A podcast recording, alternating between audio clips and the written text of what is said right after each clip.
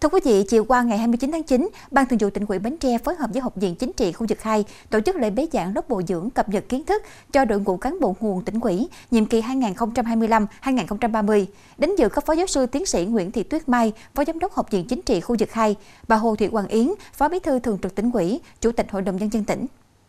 Theo đánh giá của ban tổ chức, qua 8 ngày trao đổi, nghiên cứu 16 chuyên đề, 2 ngày đi nghiên cứu thực tế và viết đề án, lớp bồi dưỡng cập nhật kiến thức cho đội ngũ cán bộ nguồn tỉnh ủy, nhiệm kỳ 2025-2030 đã hoàn thành nội dung chương trình đề ra. Hầu hết các học viên đều nêu cao ý thức trách nhiệm, xác định đúng mục đích yêu cầu, sự cần thiết và nhiệm vụ khi được triệu tập tham gia lớp học,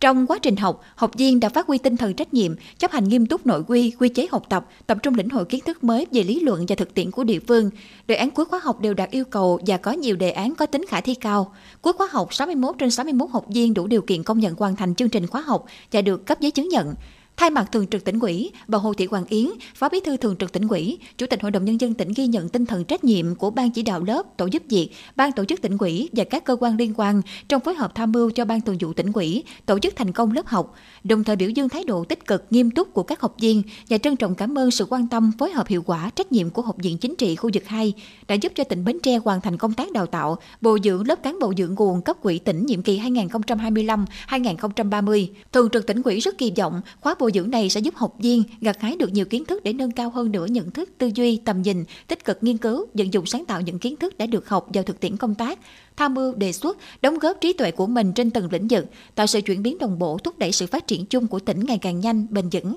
và mong rằng lãnh đạo học viện chính trị khu vực 2 sẽ tiếp tục quan tâm, hỗ trợ giúp Bến Tre tổ chức nhiều hơn nữa các loại hình đào tạo, bồi dưỡng cho đội ngũ cán bộ của tỉnh trong thời gian tới.